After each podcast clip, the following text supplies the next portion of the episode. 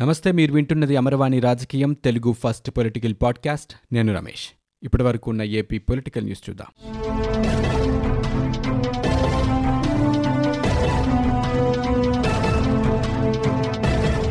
Corona కారణంగా AP Telangana రాష్ట్రాల మధ్య నిలిచిపోయిన ఆర్టీసీ బస్సు సేవలు త్వరలోనే ప్రారంభం కానున్నాయి. ఈ మేరకు ఇరు రాష్ట్రాల మధ్య ఒప్పందం కుదిరింది. దీని ప్రకారం ఏపీలో ఒక లక్ష అరవై ఒక్క వేల రెండు వందల యాభై ఎనిమిది కిలోమీటర్ల మేర టీఎస్ఆర్టీసీ బస్సులు తిరగనున్నాయి. ఇక తెలంగాణలో ఒక లక్ష అరవై వేల తొమ్మిది వందల తొంభై తొమ్మిది కిలోమీటర్ల మేర ఆరు వందల ముప్పై ఎనిమిది బస్సులను ఏపీఎస్ఆర్టీసీ నడపనుంది. ఏపీ తెలంగాణల మధ్య అంతర్రాష్ట్ర ఆర్టీసీ సర్వీసుల సమస్య ఎట్టకేలకు కొలికి వచ్చింది.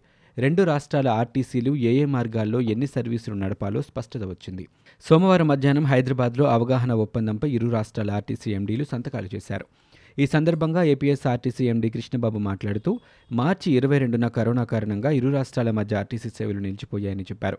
రాష్ట్ర విభజన తర్వాత నుంచి ఇప్పటి వరకు ఉమ్మడి రాష్ట్ర నిబంధనల ప్రకారమే బస్సులు నడిపామన్నారు.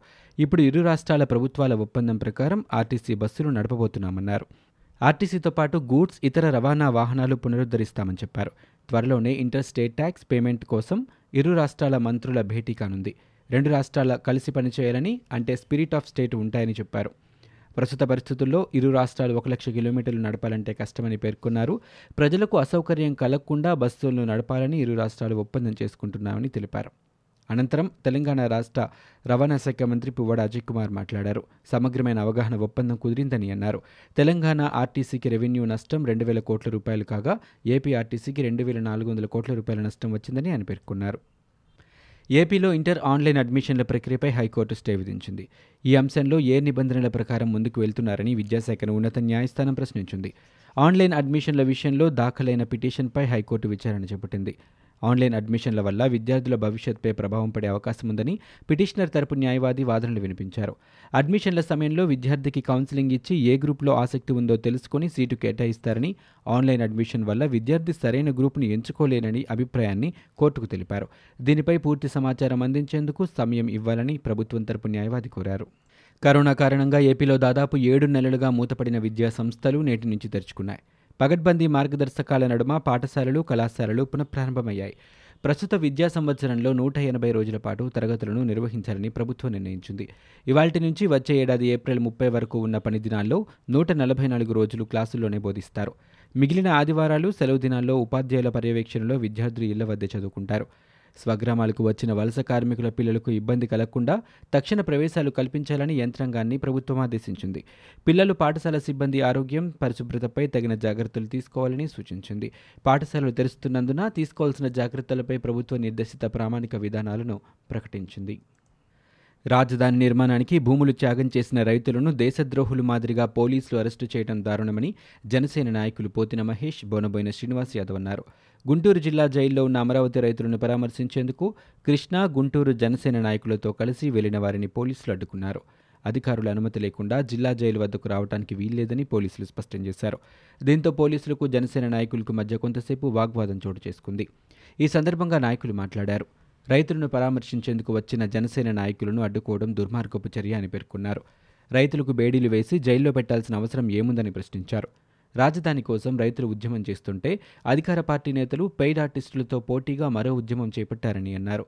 ప్రజల కోసం పనిచేస్తున్నామని చెప్పుకుంటున్న బాపట్ల ఎంపీ నందిగాం సురేష్ గుంటూరు ఎంపీ గల్లా జయదేవ్ ఇద్దరూ రాజీనామా చేసి మళ్ళీ ఎన్నికలకు వెళ్ళాలని ఆయన కోరారు. ప్రజలు ఇచ్చిన తీర్పుకి ఇద్దరు ఎంపీలు కట్టుబడి ఉండాలన్నారు. అప్పుడు ఏపీ రాజధానిగా అమరావతి ఉండాలో లేక మూడు రాజధానులు కావాలో తేలిపోతుందని వారు పేర్కొన్నారు. విశాఖ జిల్లా గాజువాకలో ప్రేమోన్మాది కర్కశానికి బలైన యువతి కేసును దిశ పోలీసులకు అప్పగించినట్లు హోంమంత్రి సుచరిత తెలిపారు. ఈ కేసులో నేరస్తులు ఎంతటి వారైనా ఉపేక్షించేది లేదని ఆమె స్పష్టం చేశారు. సోమవారం బాధిత కుటుంబాన్ని హోంమంత్రి పరామర్శించారు. ముఖ్యమంత్రి వైఎస్ జగన్మోహన్ రెడ్డి ఆదేశాల మేరకు పది లక్షల రూపాయల చెక్కును బాధిత కుటుంబానికి ఆమె అందజేశారు. ఈ సందర్భంగా సుచరిత మాట్లాడారు. యువతిని అతిదారుణంగా హత్య చేయడం బాధాకరమన్నారు. ఈ కేసును సీఎం జగన్ సీరియస్గా తీసుకున్నట్లు హోంమంత్రి చెప్పారు. ఇలాంటి ఘటనలు పునరావృతం కాకుండా చర్యలు చేపట్టాలని పోలీసు ఉన్నతాధికారులను సీఎం ఆదేశించినట్లు చెప్పారు. మహిళలపై అకృత్యాలకు పాల్పడిన వారు ఎంతటి వారైనా విడిచిపెట్టేది లేదని ఆమె తేల్చి చెప్పారు. ప్రేమోన్మాది అఖిల స్థాయి అతనికి సహకరించిన వారిపై విచారణ జరిపి శిక్ష పడేలా చేస్తామన్నారు. బాధిత కుటుంబాన్ని ప్రభుత్వం అన్ని విధాలా ఆదుకుంటుందని హామీ ఇచ్చారు. అనంతరం కేసు దర్యాప్తునకు సంబంధించిన వివరాలను పోలీసు ఉన్నతాధికారులను ఆమె అడిగి తెలుసుకున్నారు. పోలవరానికి కేంద్ర నిధుల సాధనే ప్రధాన అజెండాగా హైదరాబాద్లో ప్రాజెక్ట్ అథారిటీ అత్యవసర సర్వసభ్య సమావేశం ప్రారంభమైంది. Project authority CEO Chandrasekhar Iyer అధ్యక్షతన కేంద్ర జలసంఘం కార్యాలయంలో నిర్వహిస్తున్న ఈ సమావేశంలో సభ్య కార్యదర్శి రంగారెడ్డి రాష్ట్ర జలవనరుల శాఖ ప్రత్యేక కార్యదర్శి Adityanath Das AP ENC Narayana Reddy Telangana ENC Muralidhar పాల్గొన్నారు. పోలవరం ప్రాజెక్టుకు తాజా ధరల ప్రకారం నిధులు సమకూర్చే విషయంలో కేంద్రం పెడుతున్న కొర్రీలు ఇవే అంశాలను అథారిటీ సమావేశంలోనూ ఆమోదించి పంపాలని కేంద్ర ఆర్థిక శాఖ షరతులు పెడుతున్న సమయంలో నిర్వహిస్తున్న ఈ సమావేశం ప్రాధాన్యతను సంతరించుకుంది. ఏపీలోని ప్రకాశం బ్యారేజ్పై నీటి విమానాలు దిగే ఏర్పాట్లు చేయాలని కేంద్రం ప్రతిపాదిస్తోంది. గుజరాత్లోని కేవాడియా నుంచి అహ్మదాబాద్కు ఇలాంటి సేవలను ప్రధాని నరేంద్ర మోదీ శనివారం ప్రారంభించిన విషయం తెలిసిందే. దీనికి కొనసాగింపుగా ఏపీ సహా మరో పద్నాలుగు చోట్ల విమానాశ్రయాలు ఏర్పాటు చేయాలని ప్రభుత్వం భావిస్తోంది. వీటిని వాటర్ ఎయిర్ డ్రోమ్లుగా పరిగణిస్తారు. లక్షద్వీప్ అండమాన్ నికోబార్ అస్సోం మహారాష్ట్ర ఉత్తరాఖండ్లలో కూడా వివిధ మార్గాల్లో నీళ్ళపై విమానాలు దిగేందుకు కావలసిన ఏర్పాట్లను చేయనున్నట్లు నౌకాయాన మంత్రిత్వ శాఖ అధికారి ఒకరు తెలిపారు. ప్రయాణికులు ఈ విమానాల్లోకి చేరుకునేందుకు వీటి నుంచి బయటకు వచ్చేందుకు అవసరమైన జెట్టీలను నెలకొల్పడంలో సహకరించాల్సిందిగా భారత విమానాశ్రయాల ప్రాధికార సంస్థ పౌర విమానయాన మంత్రిత్వ శాఖలు భారత అంతర్గత జలమార్గాల ప్రాధికార సంస్థలను కోరాయి. ఏపీ సీఎం జగన్ పోలవరం ప్రాజెక్టుపై అవగాహన లేని రాజకీయం చేస్తున్నారని ప్రాజెక్టు విషయంలో సమస్య వస్తే కేంద్రంతో మాట్లాడకుండా బాధ్యతారాహిత్యంగా లేఖ రాస్తారా అని టీడీపీ అధినేత చంద్రబాబు మండిపడ్డారు. జగన్కు అవగాహన లేకపోతే పూర్తిగా తెలుసుకోవాలన్నారు. పోలవరం ప్రాజెక్టు తుది అంచనాల విషయంలో జోక్యం చేసుకోవాలని నిర్మాణం పూర్తి చేసేలా నిధులు ఇప్పించాలని కోరుతూ సీఎం జగన్ ప్రధానికి లేఖ రాసిన విషయం తెలిసిందే. ఆదివారం చంద్రబాబు మీడియాతో మాట్లాడుతూ జగన్ ప్రధానికి రాసిన లేఖపై స్పందించారు. పోలవరంపై కేంద్రంతో నేరుగా మాట్లాడకుండా టీడీపీపై ఎదురుదాడి చేస్తున్నారని విమర్శించారు.